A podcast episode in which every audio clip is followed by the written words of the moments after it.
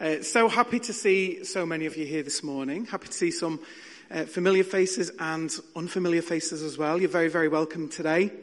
My name's Sam, um, and I'm one of the leaders here at LBC. Although I do have to say before I speak today, I know I talk a lot at the front, and I know I'm quite a confident character, but whenever it comes to actually preaching, honestly, I feel like I've got a dishwasher in my tummy this morning, so um, I'm really, really, uh, really sorry if I come across nervous at all. I've also just been on a three-day residential with Year Six, so um, my my voice sounded a little bit like a teenage boy yesterday, kind of up and down all over the place. So if that happens, just roll with it. Okay, let's pretend it was intended. Um, but it's so nice to be here today. I also move around a lot. I'm sorry if you get seasick. Um, let me just pray before we begin. Yeah, Heavenly Father, I just thank you that I'm stood here only by your grace. And it's only by your grace that I am where I am today in my life. And that it's through your grace, God, that we're all brought together this morning. And I just pray, God, now as I share what I believe you've given me to share, that whatever is of you would really pierce into people's hearts and sit there. And anything that's just of me or is nonsense, that it would just waft away. Amen. Amen. I think that's really important to recognize, you know, when you go to church and people are talking, you do, you know, you, have got to trust that that person has really sought God and really um, jumped into scripture and is really, you know, trying to seek God's heart. But there is always a slice of that person in it as well. So you do need to just take anything that's said, just with a pinch of salt, take it away, pray about it and test it. Okay, so I'm not stood here today thinking that I am the authority on this subject. Quite the opposite. In fact, last time I preached here, I kind of had like three weeks worth of um, therapy for myself as I realized that message was entirely aimed at me and challenging me and provoking me. And I'm not sure it impacted anybody else, but it was a real kind of self-reflection on something I needed to work on. So that's exactly how I'm approaching today, believing that God is speaking to me as he's hopefully speaking to all of us.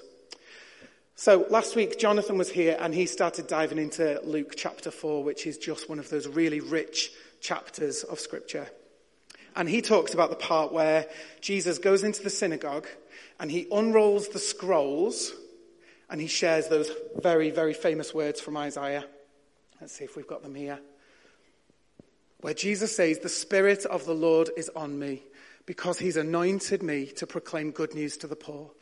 He has sent me to proclaim freedom for the prisoners and recovery of sight for the blind, to set the oppressed free to proclaim the year of the Lord's favor. Like these are revolutionary words, absolutely revolutionary. He stood there saying, I am the fulfillment of what you've been waiting for. I'm the fulfillment of all that has been promised. And then that statement, that manifesto that he puts forward about bringing freedom, about bringing sight, about unlocking oppression. This is Jesus in a nutshell saying, this is who I am. This is what I'm here to do. And then the part of scripture that we're going to look at today, he immediately goes from that place and he doesn't just say it from the pulpit or whatever you would call it in a synagogue. And he gets out there and he starts showing people how to do it. So he's not just a man of words, he's a man of action. So that's what we're going to be focusing on today as we dig a bit deeper. But just before we look at the scripture, I want us to just have a little look at this. There's an amazing resource out there. It's called um, The Christ We Share. And it was put together probably about 10, 15 years ago now. I used to use it quite a lot in youth work, where it's a gathering of images, photographs, pieces of art, reflections on Jesus from all across the world from different cultures. So I've selected just a few of them up there. Some of the others that I haven't chosen, um, I, I either couldn't find, or some of them are quite uncomfortable.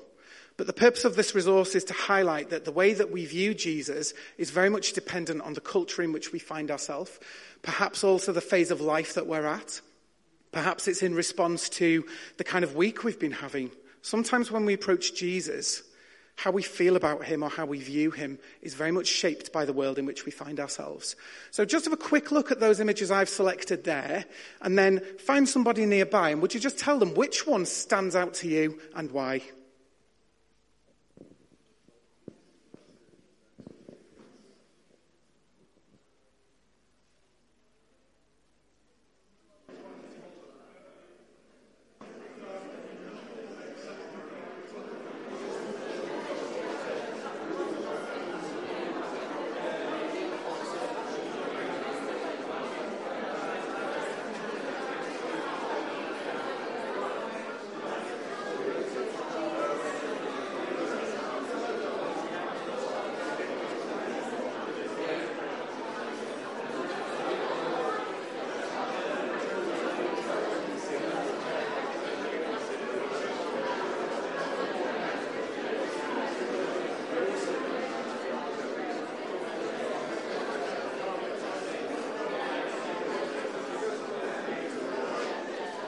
So they are all so different, aren't they? I just wonder, maybe one or two people want to tell us.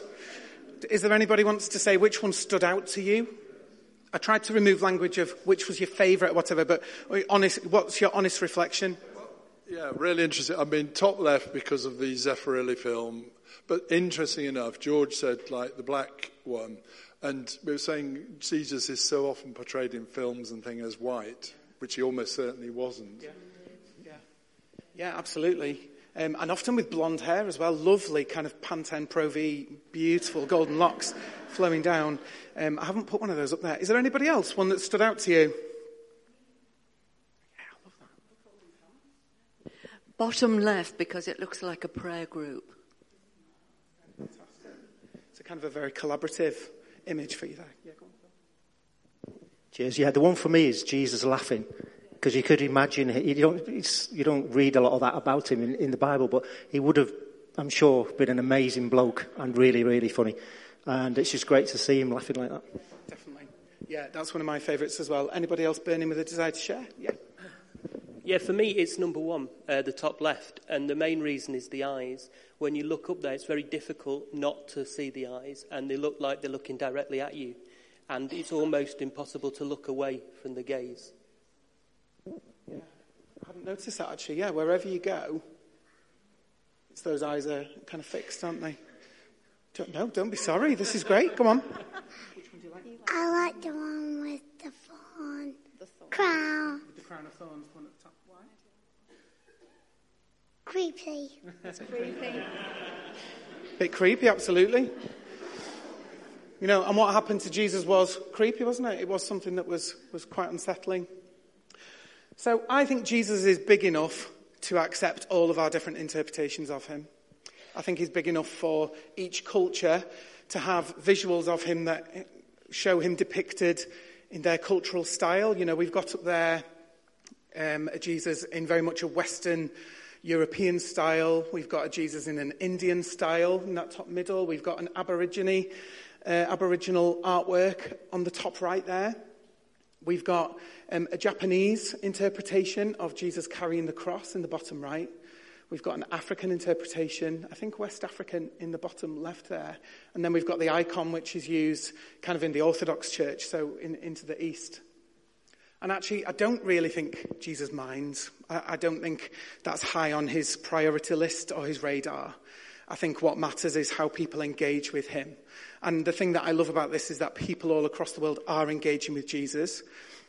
So there are certain aspects that don't really matter. However, what we're going to look at today is that despite us all having our own approaches to Jesus in terms of maybe how we view him physically, there are certain core truths about him that we can't neglect and certain core truths that we cannot change and must not change. And actually, when we dig into Luke 4 in a moment, we are going to be looking at one core truth about him, and that's his authority, the authority of Jesus. So we're going to move into that in a second. Just to highlight as well, if you disagree with anything I say this morning, please feel free to disagree. I've only ever actually been heckled once in a church, um, and that was a big misunderstanding. So that was, some young people were doing a drama, and the person didn't realize they were doing a drama. They thought they were confessing their sins and stood up. It all got very heated.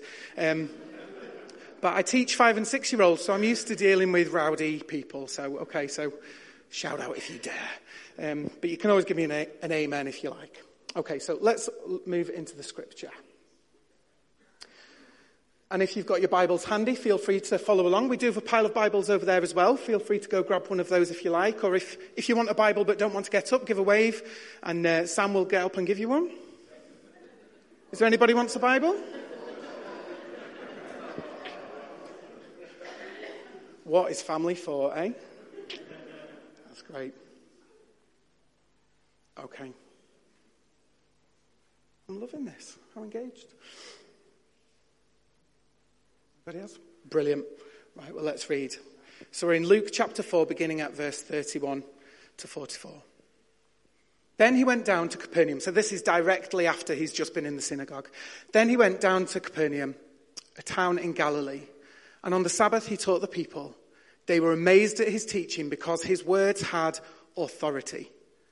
In the synagogue, there was a man possessed by a demon, an impure spirit, and he cried out at the top of his voice, Go away! What do you want with us, Jesus of Nazareth? Have you come to destroy us? I know who you are, the Holy One of God. Be quiet, Jesus said sternly. Come out of him. Then the demon threw the man down before them all and came out without injuring him.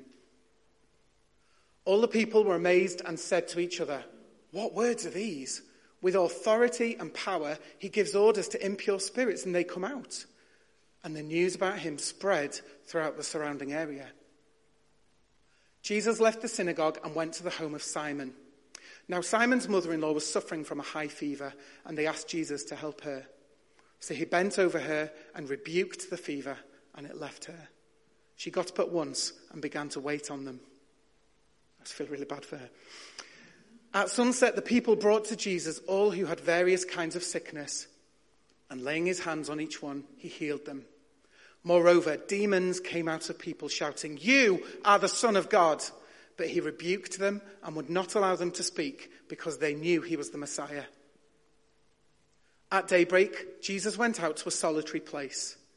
The people were looking for him, and when they came to where he was, they tried to keep him from leaving them. But he said, I must proclaim the good news of the kingdom of God to the other towns also, because that is why I was sent. And he kept on preaching in the synagogues of Judea. Phew. That is massive, isn't it? That is huge. So to have stood there, to have revealed himself as the Son of God through Scripture, and then to be going out there and not just healing physical need, but casting out demons, which is not something that you hear talked about much in church, let's be honest. So we're going to be talking a bit about that today. So the title of this passage is that Jesus teaches with authority.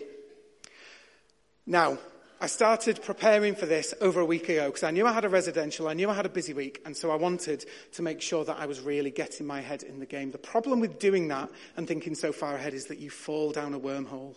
Oh my goodness. I realized I could actually write a book about all the stuff I've been looking at and about authority and looking into scripture, and it's really hard to make sure that a message is succinct and pulled together. So I've tried to do that. But I think if anybody wants to continue this conversation about authority and broadening that out, I think that would be really welcome, and I think I'd be well up for that conversation. So, first of all, let's just think about authority because I think it's a really loaded term nowadays. I think we live in a generation where the word authority has so many negative connotations to it. So I just thought, well, what, what stands out when I think of authority? So, um, well, the first thing I thought about was Jackie Weaver.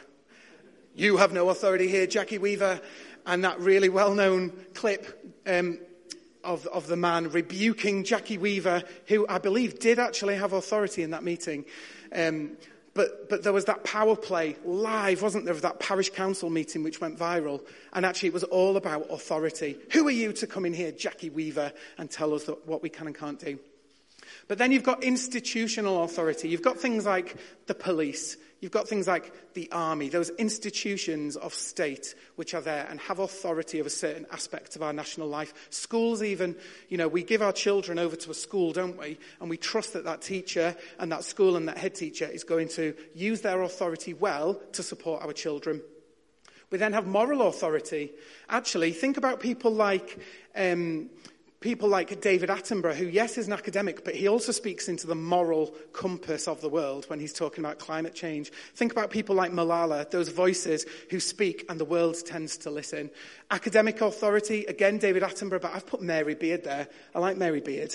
Um, I like, I, am a historian, uh, kind of as my, um, degree, so I love a bit of history. So you've got people like her who are really giving academic authority into what they talk about.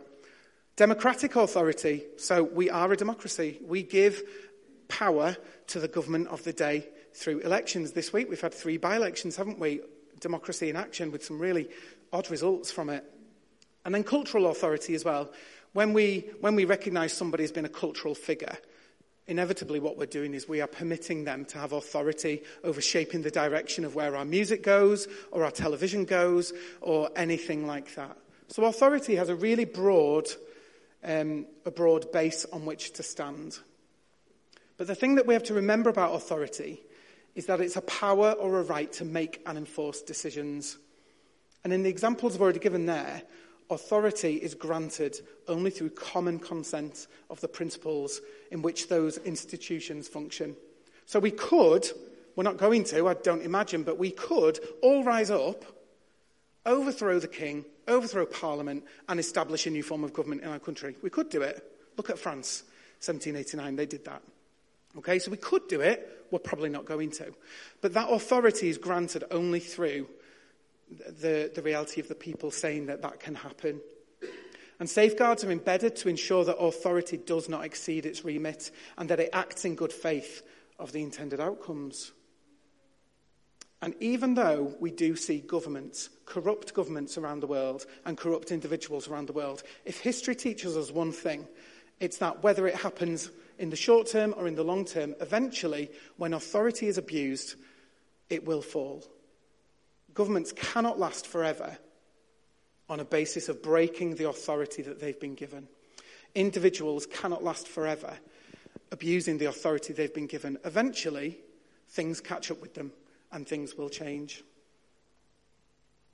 And that's because authority needs a source. When something has authority, it comes from a source. Governments gain their authority from the people, they are the source of the authority. Companies, businesses, they gain their authority from people who purchase their goods. If people stop purchasing their goods, they're removing the authority of those people. And so, in the realm of humanity, it's granted by people into the hands of other people for a time. And in Romans, in chapter 13, um, we're actually given a little bit of guidance from Paul about how we respond to that. Because it can be all so tempting, can't it, to say, well, sorry, I disagree with your policies. You're not my government. You're not my prime minister. You're not my king. You're not my president. But actually, we are told to be really, really careful about earthly structures and authorities. We are to respect structures of authority. But of course, there is scope within that to consider when authority has been abused or when authority has been taken in a, a misdirection. Actually, it is right, isn't it, for us to step up and to speak out. Now, this is one of the rabbit holes I went down, so I'm going to just pull myself back a little bit because we could go on forever and it could turn into like a sociology university lecture where we're talking about government and structures and authority and power. But I do think it's important we just touch base with human authority before we begin talking about God. And that's because this morning I want to engage more in the realm of the spiritual. And that is a place where Scripture has some really, really clear truths that we need to remember and follow. Because in the realm of the spiritual, true authority is only granted by God. But we also have to accept that within that, within the spiritual realm, just like here on earth, there are goodies and there are baddies. There are people who are on the side of good and God, and there is, whether or not we choose to acknowledge it, there is a darkness to the spiritual world as well. A darkness to the spiritual world which we see in this scripture here. In Luke, we see how Jesus combines earthly and spiritual authority together through his actions. He brings them together. He alone can do that. Because he heals both bodies, but also spirits as he casts out those demons, physical and spiritual. After he's revealed himself in the synagogue, he then shows the world, I have authority over the physical and over the spiritual too. Now, that time in history that's called the Enlightenment. It actually launched a really dark period for humankind where essentially humanity was split into two camps. On one side, you've got the people who thought that knowledge and reason and science should be here. And on the other side, people who thought that the realm of the spiritual and the soul and religion should be here. And we kind of moved into this phase of history where they are opposing each other, where there's almost this idea that you either can support science and scientific theory or you support the things of God. You can't be in both camps. And I think that's nonsense, personally. Because countless lives were lost over history as a result of this. Conflicts that came about completely unnecessarily and a shredding of the authority of both fields of science and religion in the process. Because the idea that they're in direct opposition, I just don't believe to be true. Now, again, that's another rabbit hole we could fall down and do science versus religion, and we could really dig into that and would probably really enjoy doing that, but we're not going to stay there for today. Because the reason I mention this is because in this passage I see Jesus bringing the two together. Because he cares for the physical well being of people. He wants to see healthy bodies, and he wants to see people be healed, and he wants to see society working well. But he also wants to see freedom for the captives, not just in the physical, but in the spiritual as well. When we read in Genesis that God creates man, he creates the body, but then how does that become something more than just a body? He breathes life into it. He breathes the spirit. We've got the physical and the spiritual that cannot be separated. We're made in his image. And just as bodies break and hurt, so too can our spirits. And I just wonder if we ever truly give enough thought to that, to how the world of the spiritual can affect us, about how our spirits can be harmed and hurt, and how Jesus can be a part of that healing process as well. Do we truly acknowledge that we all have a spiritual journey as well as a physical one? And just like our bodies need care and attention daily, so too does our spirit. This leads us to one of the big buzzwords holistic. Jesus is holistic. He cares about the whole person. He's got authority that bridges both worlds, and he cares about your body, but he cares about your spirit too. He cares about the entirety of your life. So, the idea that science, the understanding of the world around us, and religion, the engagement with our spiritual sense in community with one another, should be at odds, is, in my opinion, silenced by Jesus' example. It's nonsensical to think that you can choose to just be a physical or a spiritual person. You can't. You've got both those parts to you. So we have to engage them both. We've got to consider how science benefits the world around us and how we can use that. Because ultimately, science is about understanding the world that God made. You are both things. And Jesus is authority over it all, over the physical and the spiritual. So, my first challenge to all of us today is do we truly accept that?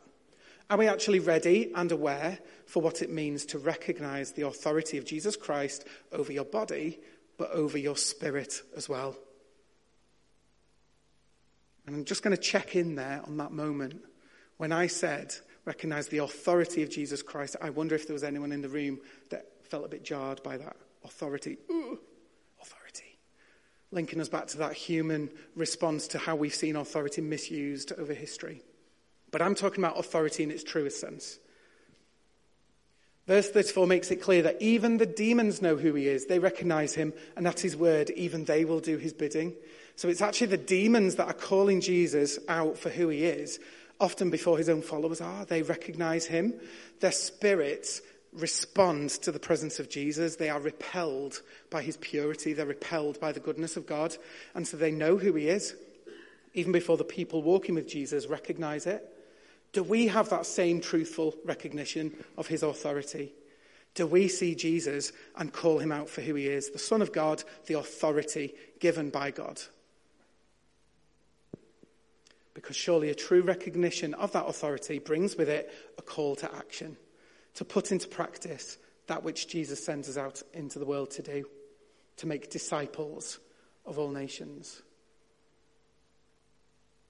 I've got some images there just of Jesus meeting with people, healing them in the physical, but then also this really interesting interpretation painting down here of Jesus rebuking a demon and it coming out.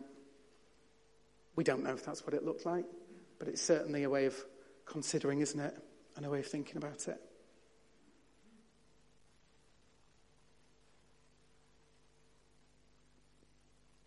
I want to introduce you to a guy called Rob Carpenter. Has anyone heard of him before? Anyone in education might have heard of him. No. Okay. So Rob Carpenter is um, he's he's one of these superheads down in London. He's a, he's a head of a big multi academy trust. I don't know how many schools exactly, but it's quite a big trust. He's very very well respected. Um, and I was asked by my head teacher to go on a, a, training course that he was delivering about curriculum because he's started making some changes in the curriculum in his multi academy trust in London. Um, which is making the learning that happens more values based and have a more real world context. So my head teacher said, Sam, you've got to watch this. You are going to love this. This is going to tick your boxes and it's going to tick our school's boxes. You need to watch it. I thought, great. Oh, death by PowerPoint again by some other educational official. I'm really looking forward to it. But you know what? I ate my words. He's amazing. Absolutely amazing. And he talked about how in his schools they choose values that shape the learning that they do, and then they take the learning that they do and they put it into practice there and then with the children. It's, there isn't a sense of you're learning this so that one day you might get a degree in this field and you might go on and do a job in this area. He's saying, no, no, you can use your learning now. So in their food technology, they make food, they go out and they give it to the homeless because the food that they're making suddenly has a purpose to it. So I basically pinched some of his great ideas, as all schools do, and we've now shaped our curriculum very much in a way um, that is aligned with the heart, the heart of Rob Carpenter and what he does. Um, actually, Simon was meeting with me in my school this, this last week, and, and we were talking, weren't we, about some of those values words that drives what we do. But here's a really important quote that he says, and it's really, really powerful, I think. He says, we need to help children meet the world and not be at the center of it. So we want children to meet the needs of the world, but not be the center of it. And that has stuck in my head ever since. And we've taken that as a foundational principle for our school's curriculum. And you might be thinking, why are you talking about this?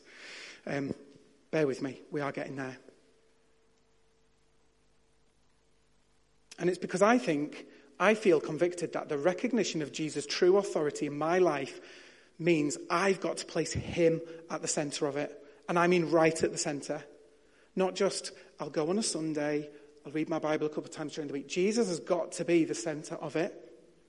And I wonder if anyone else ever struggles with this like I do. Maybe you don't. If you don't, would you tell me so you can teach me? Because I'd love that. But I think really, we're all placing ourselves way too much at the center. So we want children to meet with the world but not be at the center of it. So let's consider that for a second. Perhaps it's a controversial opinion. I suspect not. I think we could all probably get on board with that. I think that sometimes we place children on a pedestal and give them the impression that the world and its functions orbit around them. So you have your child and let me serve you. I'm going to run around and give you whatever you want. No, darling, don't shout. I'll give it to you. You know, I've got four kids. I'm as guilty as anybody. Okay. This is no judgment here. And I think in education, we've seen a shift in that way as well. Child centered is absolutely right, but sometimes we go too far and we place children at the center of everything and we give them a voice that outweighs their ability and capacity to speak up because they need to experience the world first. However, word of warning if that's what children are becoming, why are they becoming that? Children don't suddenly gather together and say, Do you know what? I don't feel like we should be a very resilient generation. What do you reckon? Yeah, okay, let's do that. Or do they meet up together, all the children in the world, and say, Let's not have much independence anymore? What do you think? No, they don't do that. They're becoming what is modeled to them or what is shown to them. We all have responsibility in this. This is, might be where the heckling starts, so do shout loud if you want to. Um, it's illogical to think that a generation is raising up and it's their fault that they are placed at the center of everything. It's what's gone before. It's how we, as older generations, have created the world into which they step. We all have to take responsibility. We might as well own up to that. And that's really, really important. And that's because That's not just children at the centre. We have now created a society, in the main, where we are at the centre and we expect the world to orbit around us. And we expect things to serve us. So if children are demonstrating a person centered orbit, then perhaps that's because they're seeing that being modelled. And I'm the first to hold my hands up today and say that all too often I look like this. Sometimes I approach my choices and my day to day life with a sense of my own authority. I will determine what happens today. I will be the one that decides what's going on. No, that doesn't suit me. Thank you very much. I won't be attending because uh, I'm a bit too tired. No, thank you. I won't go on that rota because um, I make a terrible cup of tea. I won't be doing that. You know, and actually, sometimes in my life, in church, in work, I place my sen- uh, myself at the center and I expect everything to orbit around me. And if I'm really honest, sometimes I put God in that orbit as well. God whizzing around me, God serving me. I'll connect with Him when I'm ready. I'll speak to God when I feel like it because it's my authority, me, me, me, my life. So I sometimes think that my authority, my choices, and my plans supersede that of anyone else around me and even those of God. I mentioned earlier that we live in a kind of post authority world where everyone in power is questioned, where every decision is up for debate, and where information or supposed information has become power, whether or not it's true. Think of the impact of social media and how easy it can be to destroy someone's reputation, how easy it can be to question something that is generally an accepted truth, and yet suddenly we can cast doubt on it. We all have an outsized voice nowadays we've got an outsized opinion of ourselves and what we have to share sometimes. Um, again, I'm talking about me here. So we have a notion that authority is to be earned by the person who wields it, that they are to prove themselves in order for me to endorse them in following their authority. Now, of course, some of that is a rejection of what's gone before. We have to, we have to be honest, don't we? When, when governments have let people down, when religion has let people down, when individuals have let people down, it's absolutely right that people would become a little bit suspicious and a bit nervous about handing over authority. But I think what it's done is it's shredded that ability in us to access true authority, to recognize the true source of authority, which is Jesus. So I do wonder as we gather here, is the church, the worldwide church, is it any different? Because sadly, the church of Jesus, or the church in Jesus' name, has done terrible things in history, has done terrible things. Individuals have used the name of Jesus and the authority that should come with that name, and they've made a mockery of it. And so it's made people mistrust. I don't know about your, your non Christian friends, but one of the things that I most often will hear when I talk to them about Jesus is, well, if Jesus loves me, or if Jesus is real, then why has. Da, da, da, Does anybody else ever get that? Yeah? That's a valid question, isn't it? I was once in a school and a year three child said to me, Religion is only good for one thing starting wars. Now, obviously, that's an opinion that's come from somewhere else, isn't it? Well, I don't know, maybe they're a very well, well read child, but for you know, if that is the opinion that's coming through a year three child, that's because the voice of the parent is feeding that child. And the voice of the parent says the authority of the church is broken, the authority of the church has been damaged. So, it, do you know, it's heartbreaking, isn't it? It's heartbreaking because you want people to see beyond that and you want them to see the true heart of Jesus. You want them to be here with us and to see the true heart of us as his believers. It's a real battle. So the authority of religion, the authority of the church has been weakened by the actions of those in history. And even within the church, we see a growing culture of me at the centre. You know, sometimes I have heard in, in other churches and other places as well, I don't want to be there today. It doesn't really suit me today. I'm, I think I'm just going to stay and, and think at home. Actually, I'm not sure I can serve. I'm really, really busy. Oh, that worship song, it doesn't really give me the feels like the other one does. I'm not sure we should sing that one again. Oh, it's a bit uncomfortable, isn't it? We've all said it. We've all done it. We've all bought in occasionally to the consumer nature of church, neglecting the authority of Jesus at the center. The authority of Jesus. The one who walked on water, the one who fed thousands at a time, the one who broke the social norms, the one who got down on his hands and knees with the lepers who no one would even touch and society sent outside the city walls. Jesus who treated women with the dignity and respect that they deserved. Jesus who allowed himself the indignity of children climbing all over him and coming to see him. Jesus who rebuked the powers of hell and the sickness and illness that got hold of people. This is the man whose authority we should be following.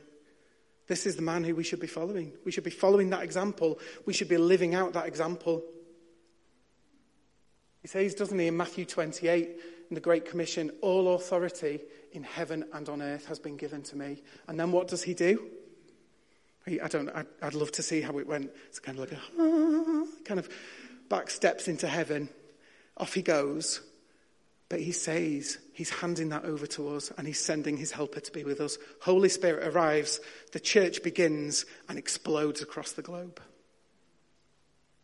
That authority did not go to heaven with Jesus and stay there. The authority was left on earth by the power of his spirit and by the actions of his church. So we are now called to act in the authority of Jesus.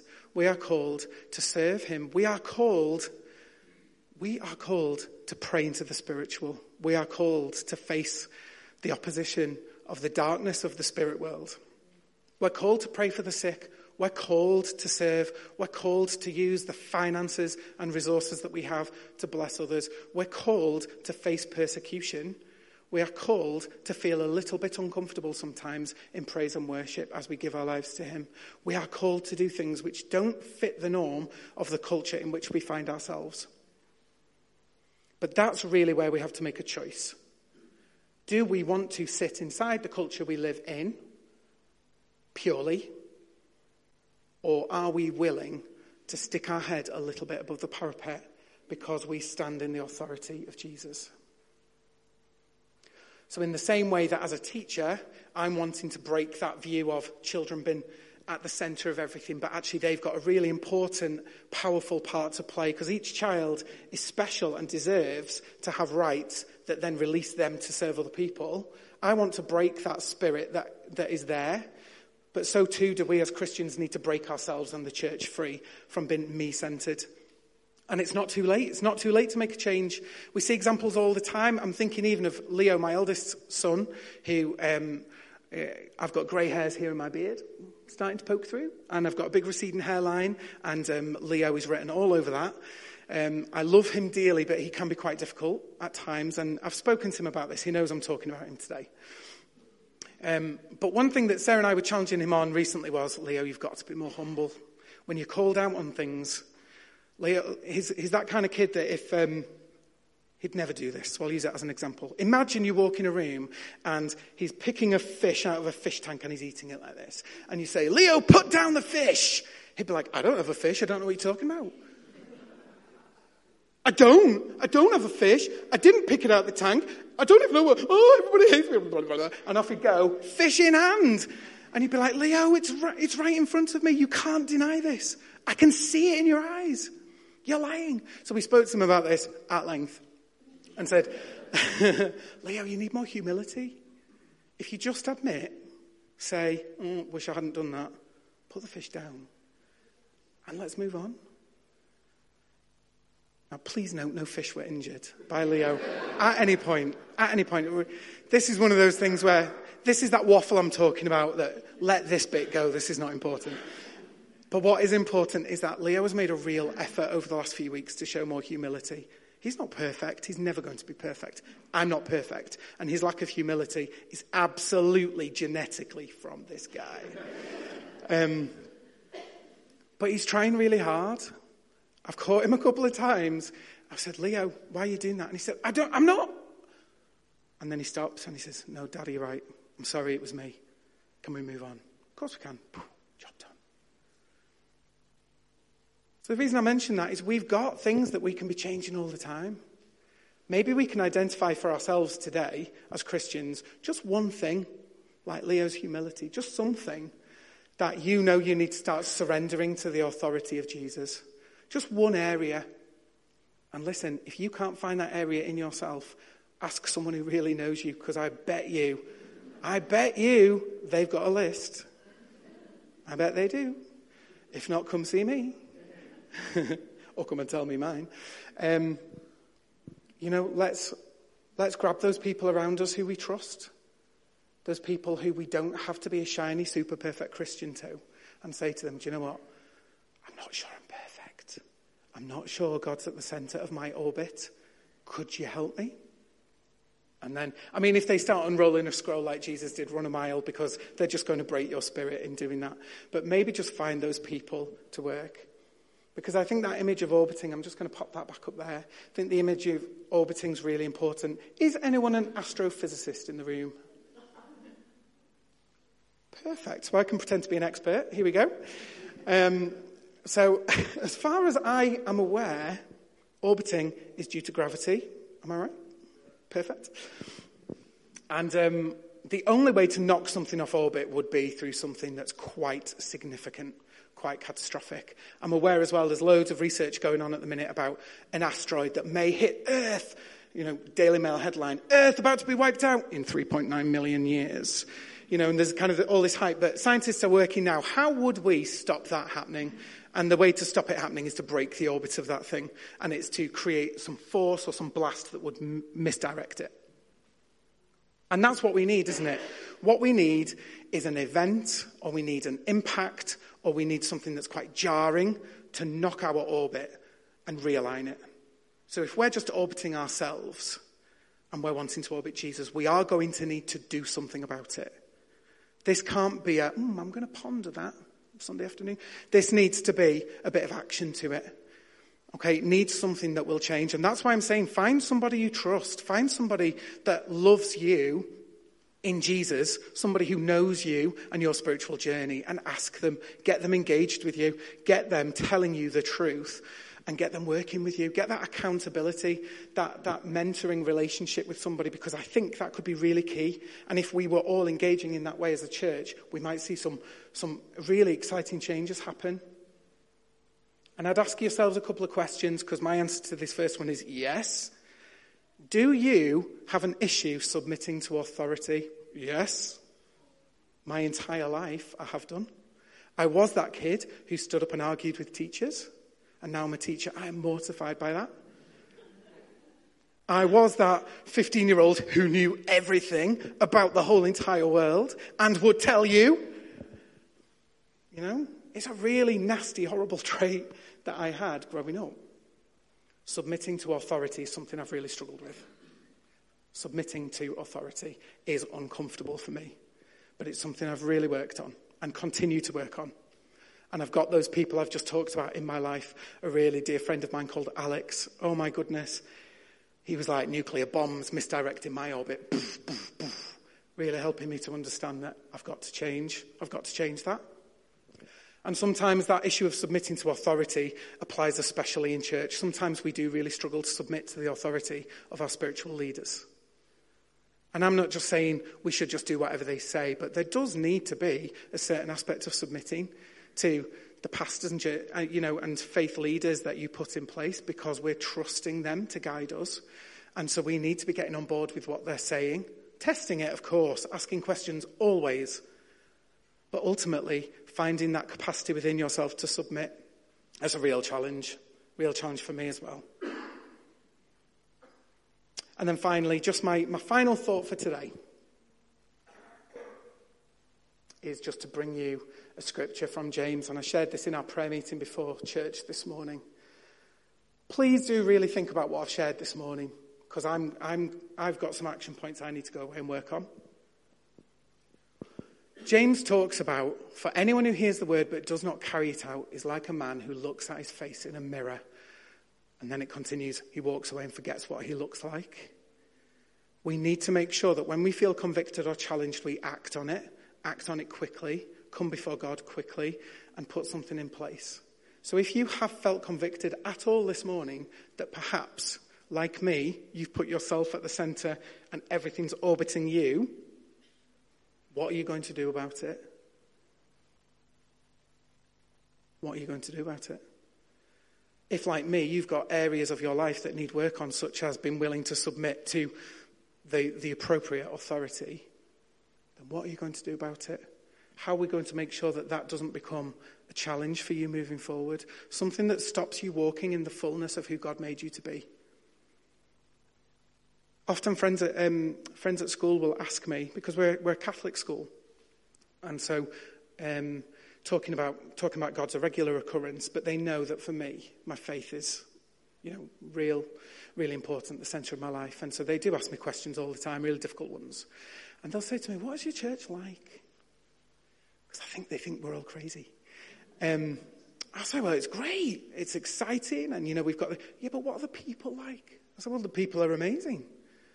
If you come into our church, you've got people in all fields all areas of work and employment. You've got people of all ages, right from the very youngest right to the very oldest, all of them just working through that journey together. And they're like, really? I said, yes.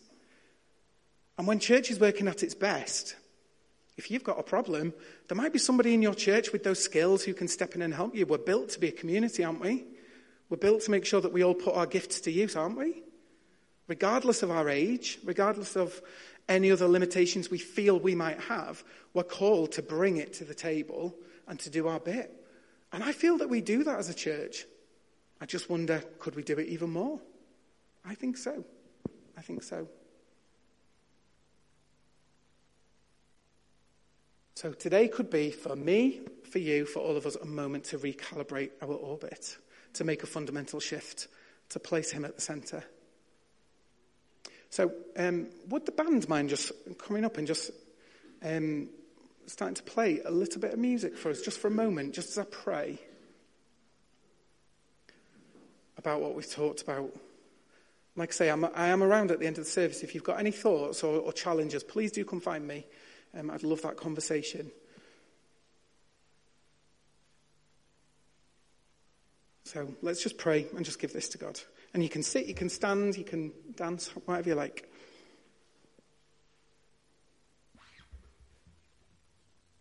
Heavenly Father, I just thank you that you've been here this morning, and I thank you, Father, for giving me the opportunity to share what I believe you've put on my heart. And Lord God, I just want to pray now into that situation I've shared about that need to refocus my own orbit. Orbit.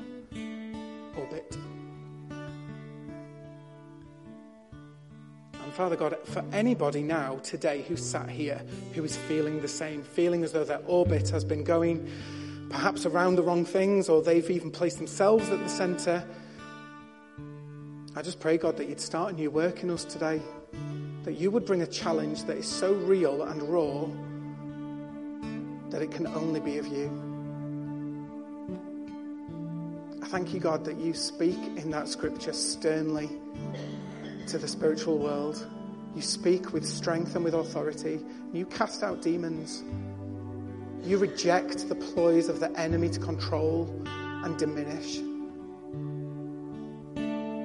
When Jesus is present, his power cannot be held back. And so when we put you, Jesus, at the center of our orbit, there is no power that can sway us.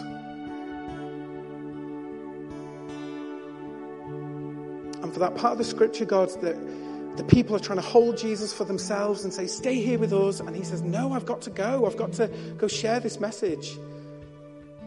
I pray, God, that we would take that on board as well. We're not called to huddle, we're not called to close in, we're called to go out, to reach out, to show, to share, to model. And let us carry your authority with us. And when we get it wrong, God, help us to be, be humble Help us to come before you and say, Oh, I've got it really wrong. God, I'm so sorry, but I want to give it another try.